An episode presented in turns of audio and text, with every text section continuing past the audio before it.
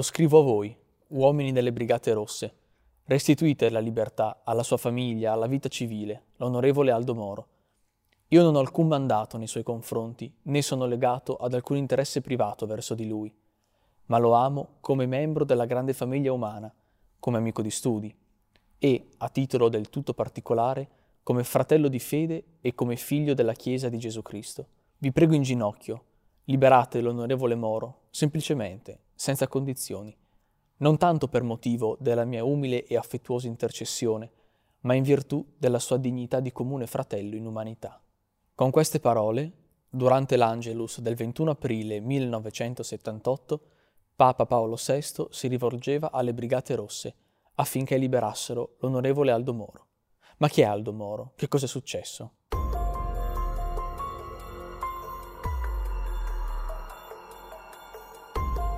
Ciao ragazzi, benvenuti in un nuovo episodio di Sottosservazione. Questa volta sono accompagnata da Giovanni, con cui affronteremo una delle vicende più sconvolgenti della storia politica repubblicana del Novecento. Buon ascolto! Aldo Moro nasce a Maglie, in provincia di Lecce, il 23 settembre 1916, da Renato e da Fida Sticchi, in una famiglia appartenente alla piccola borghesia pugliese, non priva di cultura. È una famiglia laica, con quel forte senso dello Stato che aderisce convintamente ai presupposti risorgimentali propri dell'età liberale. La madre, calabrese, a cui Moro è molto legato, è animata da una forte sensibilità religiosa, niente affatto clericale, pervasa dall'idea che l'elevazione della persona passi attraverso l'immedesimazione nella fede religiosa. Moro si diploma al liceo classico Archita di Taranto, laureandosi in giurisprudenza presso l'Università di Bari.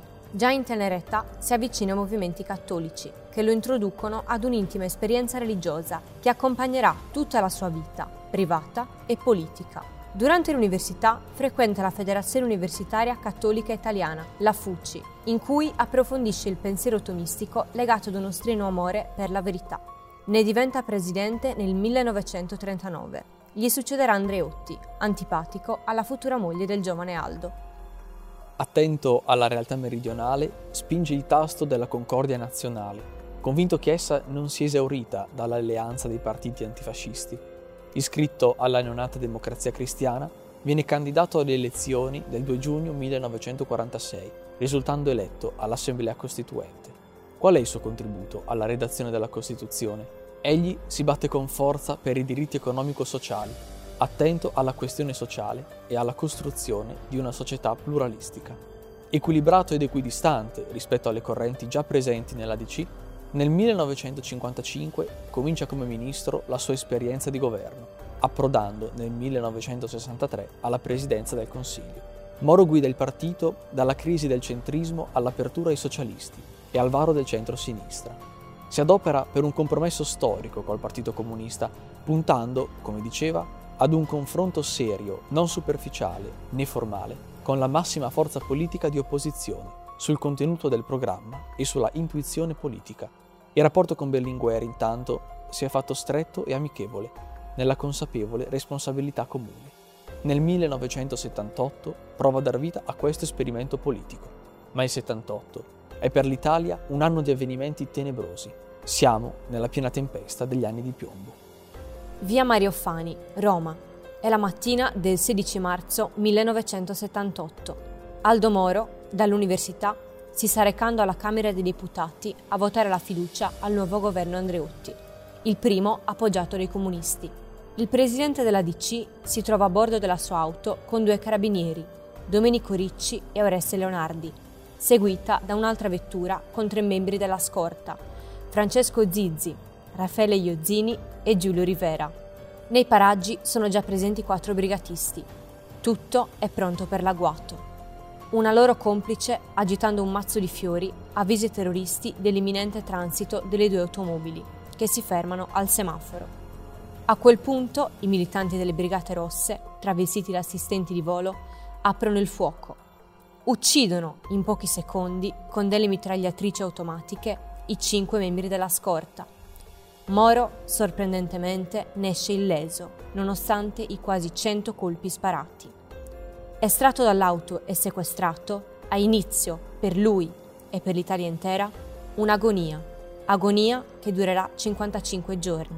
I responsabili dell'imboscata, Valerio Morucci, Raffaele Fiore, Prospero Gallinari e Francesco Bonisoli, appartengono alle Brigate Rosse, un'organizzazione terroristica fondata nel 1970 che persegue ideali d'estrema sinistra basati sul marxismo-leninismo.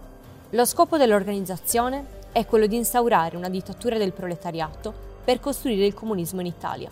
Farlo, però, significa sovvertire l'ordine costituzionale e abbattere la democrazia cristiana, che nelle loro idee sta avanzando una controrivoluzione di matrice imperialista e capitalista, addirittura peggiore del fascismo.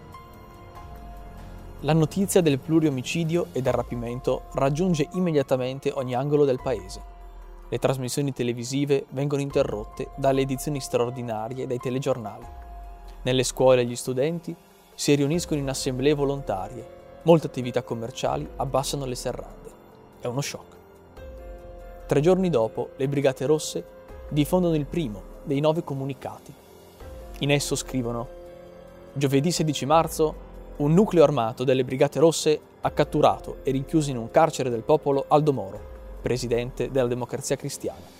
La sua scorta armata, composta da cinque agenti dei famigerati corpi speciali, è stata completamente annientata. Chialdo Moro è presto detto. Dopo il suo degno compare De Gasperi, è stato fino a oggi il gerarca più autorevole, il teorico e lo stratega indiscusso di questo regime democristiano che da 30 anni opprime il popolo italiano.